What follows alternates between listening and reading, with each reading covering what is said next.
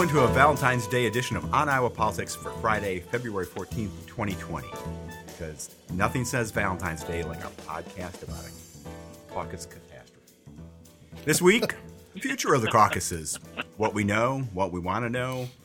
Troy Price falls on his sword. New Hampshire results. Bye bye, Bennet, Yang, Patrick. And who's next? Hi, I'm James Lynch of the Cedar Rapids Gazette. With me today are Amy Rivers of the Quad City, or excuse me, Amy of the Waterloo Cedar Falls Courier. Uh, good morning, Amy.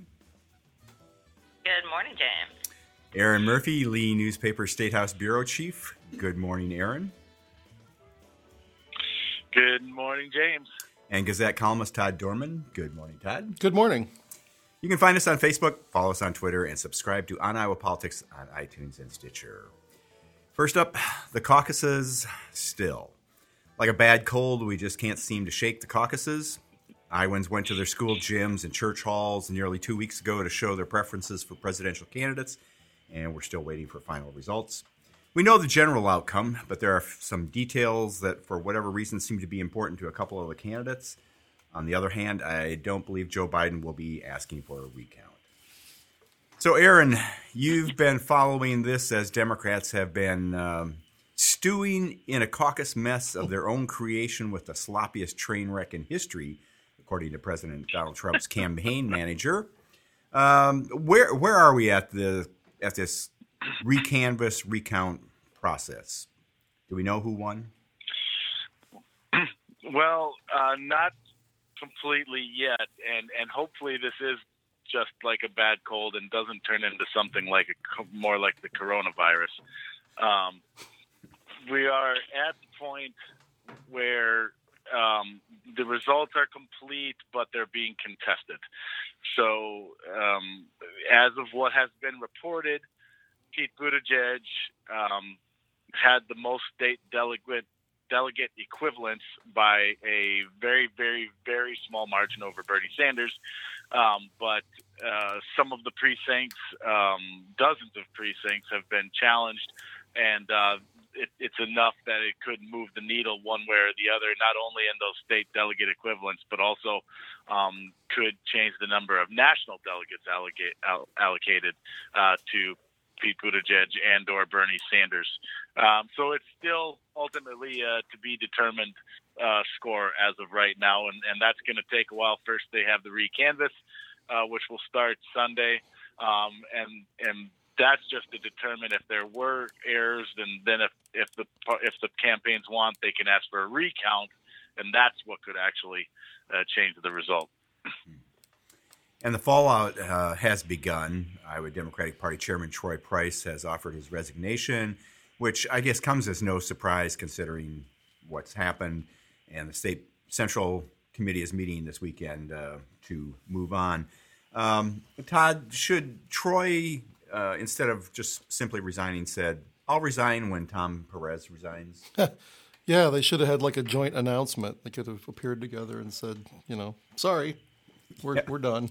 Since uh, since Perez, after sort of laying it all on Iowa, then said, "Oh well, we're all in this together." Right. Yeah. It's you know the I think the Democratic National Party had some role in the you know the caucuses that started their nominating process. I think I don't think they were innocent bystanders to the to the catastrophe. So, and I you know I think I think Troy Price you know needed to go if there's going to be sort of a a clear eyed uh, you know, a look at what happened.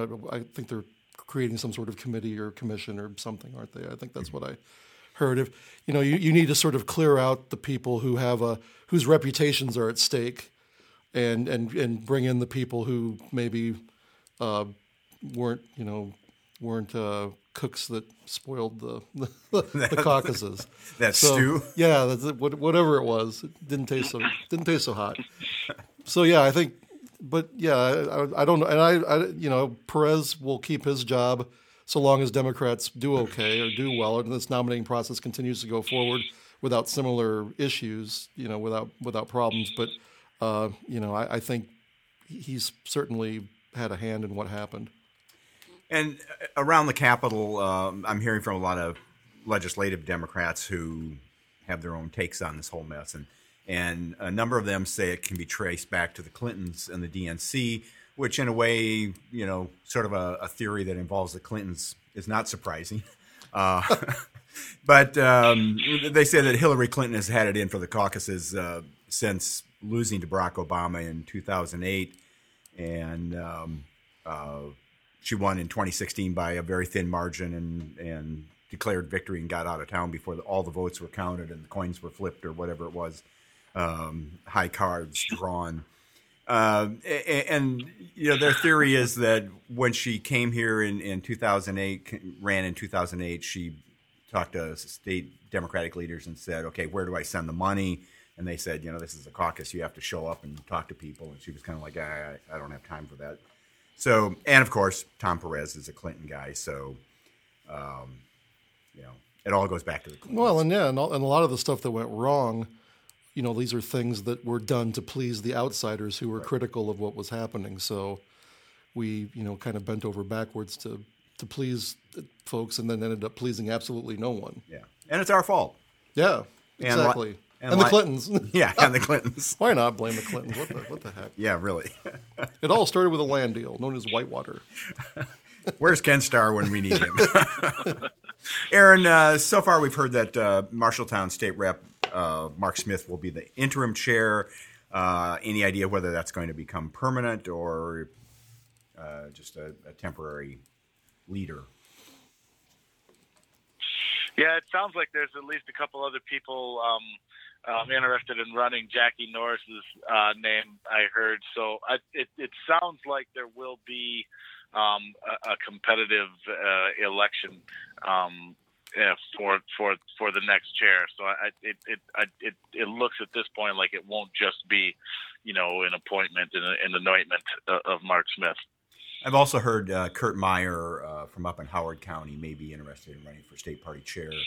Uh, he's been somewhat critical of uh, the party, and especially as it applies to its efforts in rural Iowa. So that might make for an interesting contest. Um, Erin, is there anything short, um, anything else short of, I guess, the future of the caucuses left unresolved at this point? I mean, I guess it's a matter of doing this recanvass and and recount if it's necessary. But that. Yeah, yeah, the, yeah. The, the, the two big things that are still to come are are that recanvass and then assuming that a, a recount. I think that's a safe assumption. It, it's kind of one of those things like you don't ask for a recanvass unless you're pretty sure it's going to turn up something funky, and then you're going to ask for the recount too. So I think it's safe to assume we'll get both. Um, and then it's the investigation that the state party is putting together um, to look at the at the caucuses as a whole, but in particular um, that app that that um, malfunctioned on caucus night. Um, they've hired a couple of, of Democratic lawyers to oversee um, that process and that'll get that'll become more defined. Um, I, I, think um, I read a, a, a, the Register uh, reported that they wanted to take around 45 days, uh, nor more than that. So um, that's the other big thing that we'll be watching for is that review and report that they put together on um, uh, what went wrong with it with these caucuses. Okay.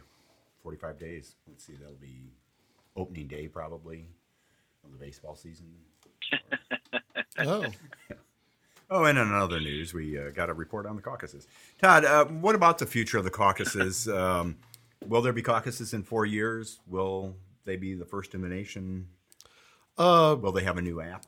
I think there will be first in the nation Republican caucuses in four years. I know that for sure, maybe. I say for sure, maybe. Yes.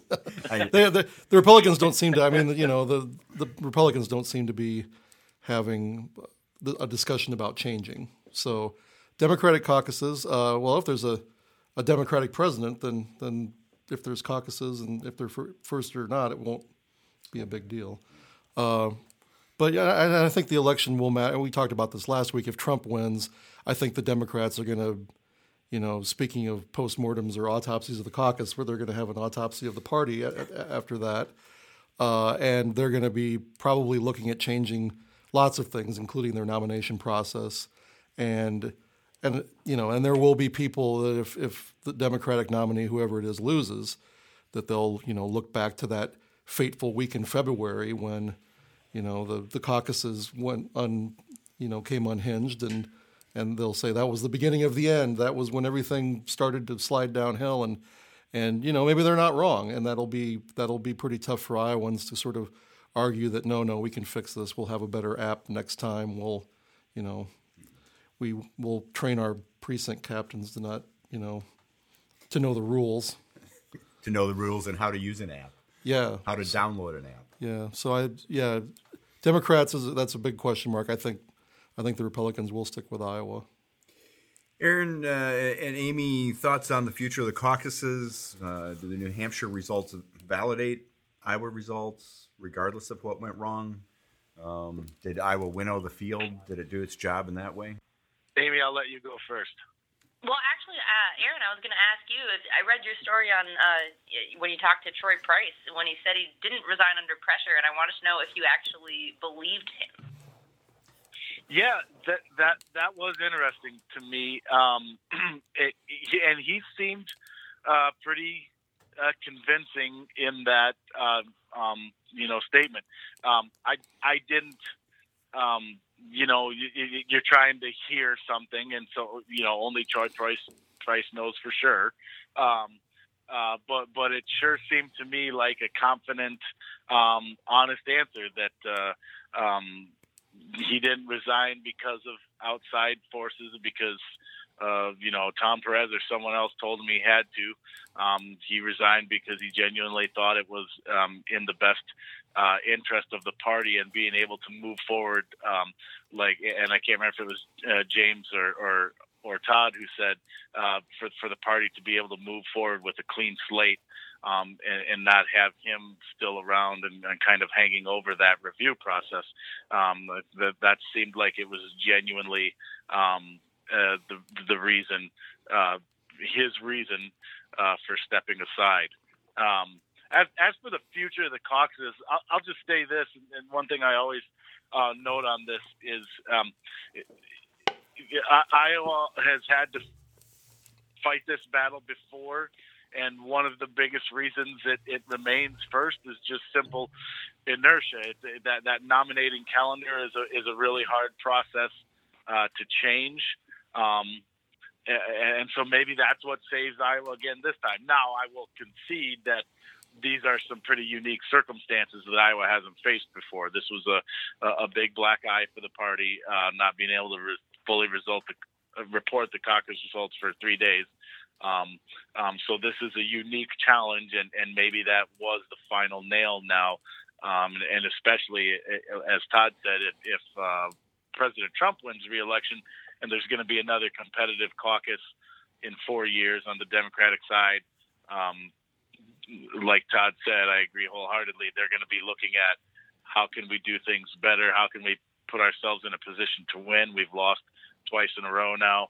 Um, what do we have to change? And the nominating calendar will absolutely be a part of that discussion. Um, uh, so, so it's going to be very interesting. Um, a to see what happens in November, and then depending on that outcome, what happens beyond that. And you guys have been around, you know, doing this for a lot longer than I have. Obviously, I'm not calling you old by any means. Thank you. I I wanted to go out on a limb and say, wow. I mean, you add this. I mean, because it, it's not only the app screw up; it's the the overall organization of it screw up. You you add that to 2016, you add that to 2008, you know, and, and you put all this together, even though it was sort of Republican screw up and Democratic screw up. Plus, you had all these campaigns talking about how Iowa is not diverse already in the mix, and you put that all together. I really can't see the National Democratic Party coming away thinking we're going to do Iowa again first next time. I mean, that really is just uh, all of these sort of straws. I think maybe have the potential to really break the camel's back here. Well, and it'll be interesting to see if the Democrats here can can you know get get their nominee whether Iowa's actually contested in the presidential race because if, if Trump wins handily here again, I mean part of the reason Iowa's been first and has, and has kept that spot is because it was seen as a swing state that both parties wanted to win in the general election. if we're on a presidential basis are no longer considered so much of a so much of a swing state, then that's another reason for Democrats to start someplace else. Yeah, I think I think Amy's right that it's going to be very hard to make the argument again. Yeah. Uh, and I don't know that Iowa has enough leverage to say, well, if you knock us out of first, we're going to, you know, somehow screw around with New Hampshire and Nevada and South Carolina, uh, you know, and, and somehow get them on Iowa's side. I don't know that Iowa has that sort of leverage in this Yeah. in this argument. Well, in two, that. in 2008, I remember going to the convention in Denver. The Iowa Democratic delegation was like right up front, Mm-hmm. got one of the best hotels. I, I wonder where the Iowa delegation will be at the Milwaukee convention. And they'll, they'll, they'll be Are there are there se- is their hotel going to be in like what Kenosha or it's commuting distance. uh, Green Green Bay? Iowa to Milwaukee. Yeah, it's not so gonna say, far. Kenosha's too close. Yeah, that's right. It'll be in Sa- it'll be in the Twin Cities. Rhinelander.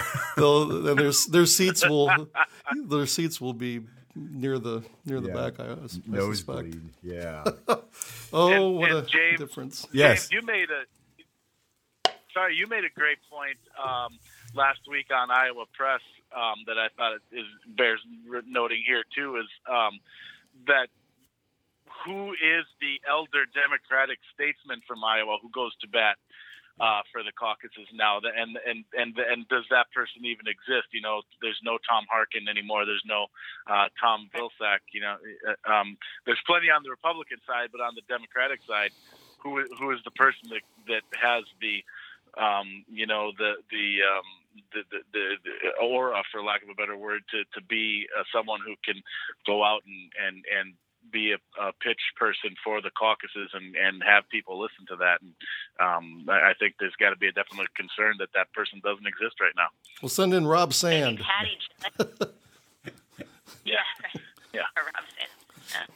The future depends Patty on Judge you, Rob. was, was sending out some emails recently with her uh, rural organization that Yeah. she deals with, and so maybe that would be. Mm-hmm. Well, I mean, yeah, there's Patty, there's Bonnie Campbell. There are some people like that. I just don't know that, you know, anybody has still has the juice um, with the DNC. Yeah, the to- clout. Yeah, and Yeah. um, maybe maybe that person is, you know, exists. We'll see. Is is it too soon at this point after two contests to uh, crown Bernie Sanders with a nomination and wish Joe Biden a happy retirement, or do we have to see how this plays out? Well, if you if you uh, follow the the data guys and gals at uh, 538, um, right now Bernie is the most likely to win the nomination, and the second most likely is no one, um, meaning a, a, a contested convention. So, we- Yeah. I think I think we're in for the long haul. Well, re- reporters would love that. I don't know that anybody else would, but uh, contested convention. Just... Yeah. And we can't uh, leave the the topic of caucuses and the nomination race without saying goodbye to uh, more candidates. N- New Hampshire did its part this week. Michael Bennet chose a Rocky Mountain High. Andrew Yang has opted for a Freedom Dividend. And Deval Patrick, well, was he even really running? So we'll see you all in four years. And finally, a, a public service announcement. Just a reminder to those folks who have been caught up in caucus politics, college basketball, or merely trying to keep warm. It's Valentine's Day. According to Fox News, a bare majority, 51% of registered voters believe in love at first sight. 47% do not. 56% believe in soulmates, according to a, an Economist YouGov survey. Fox also found that by a 67% to 15% margin, registered voters said that sense of humor rather than political views is more important in terms of choosing someone to be your Valentine. Laughter may be the me- mm-hmm. best medicine, but trust me, after more than 30 years of marriage, I can tell you that a joke on St. Valentine's Day won't go as far as roses. Mm. Just saying. It's true. it's so true. That's it for this edition of On Iowa Politics. I hope it's been worth your time. Thanks for listening. If you like the show, tell a friend and subscribe to us on iTunes or Stitcher. Send fan mail to oniowapolitics at gmail.com. And you can find us every week on the home pages of the Quad City Times, Sioux City Journal, Muscatine Journal, Mason City Globe Gazette, Waterloo's Cedar Falls Courier, and the Cedar Rapids Gazette. The Kingsburys will take us out. If you know a band or a talented Iowa musician who should be on our show, send us a sound file and remember to follow us on Twitter and subscribe to On Iowa Politics on iTunes and Stitcher. For Erin, Amy, Todd, and our producer, Stephen, I'm James Lynch. Thanks for listening.